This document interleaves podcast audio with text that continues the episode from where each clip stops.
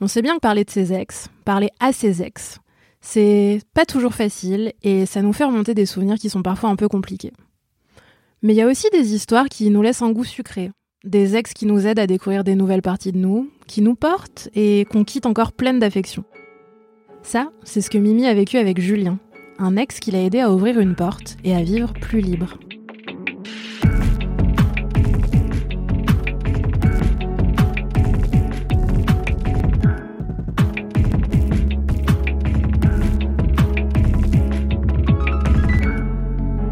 Je suis toujours Aïda Djoupa et vous écoutez ce que j'aurais dû dire à mon ex, le podcast Mademoiselle qui vous tend une feuille blanche pour écrire, post-rupture, tout ce que vous auriez aimé dire plus tôt.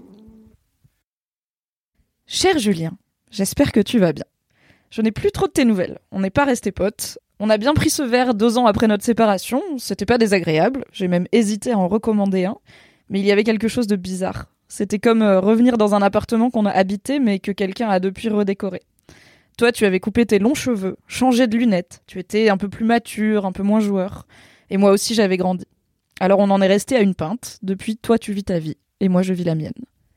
Mais je crois que ce que tu ne sais pas, c'est à quel point tu as changé ma vie. Car depuis notre histoire, je ne suis jamais revenue en arrière.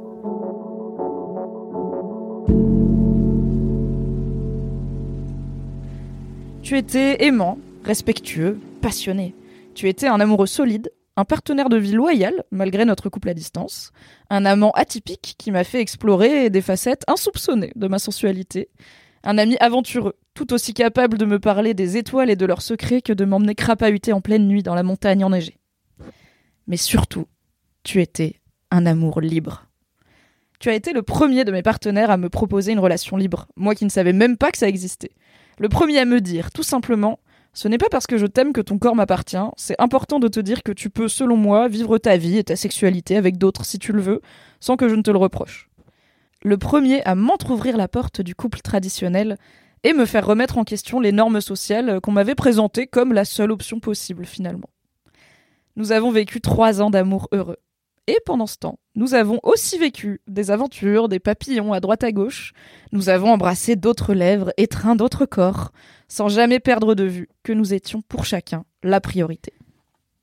Tu m'as appris que mes besoins confus et honteux étaient tout à fait légitimes et qu'il n'y avait rien de honteux justement à ne pas associer sexe et sentiments, à ne pas me reconnaître dans le sens traditionnel de la fidélité.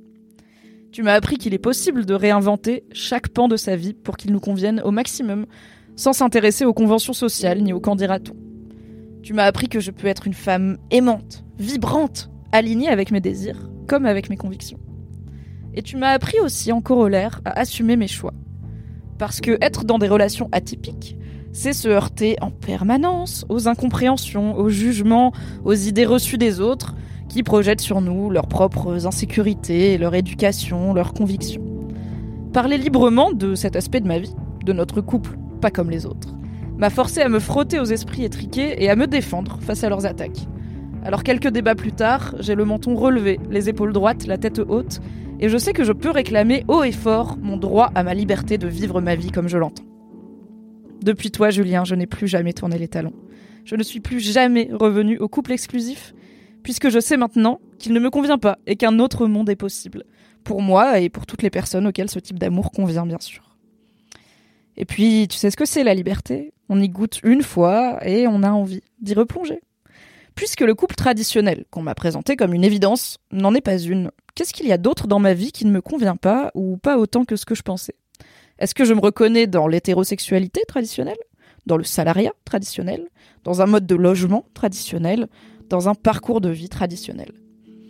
À ces questions, bien sûr, je n'ai pas toujours la réponse, et je l'avais encore moins quand on était ensemble du haut de mes 22 printemps. Mais c'est pas grave de pas avoir la réponse parce que je crois que le plus important, c'est que tu m'as appris une chose on a toujours le droit de se poser des questions. Et aussi, on n'est pas cassé parce qu'on s'épanouit pas dans les schémas classiques. On n'est pas défectueuse, on n'est pas anormal. On est juste soi. Je suis juste moi. Et c'est pas à moi de changer pour m'adapter au monde. C'est à moi de créer le petit monde dans lequel je me sens bien. 100% fidèle à mes valeurs, à mes envies, à mes désirs, à ma philosophie. Alors, merci beaucoup, Julien, et bonne vie. Je te souhaite une chose, c'est d'être toujours aussi libre que tu m'as appris à l'être. Des gros bisous, c'était Mimi.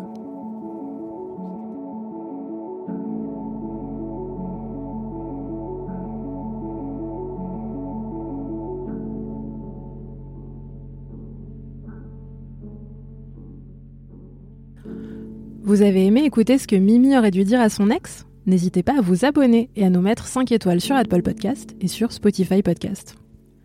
Ce que j'aurais dû dire à mon ex est un podcast écrit par Aïda Djoupa, réalisé par Mathis Grosso et produit par Marine Normand et Mélanie Wanga pour Mademoiselle. Merci à Mimi pour son témoignage. Et parce que communiquer c'est toujours aussi important, vous pouvez aussi participer au podcast et tout dire à votre ex en nous écrivant à j'ai fait ça mademoiselle.com.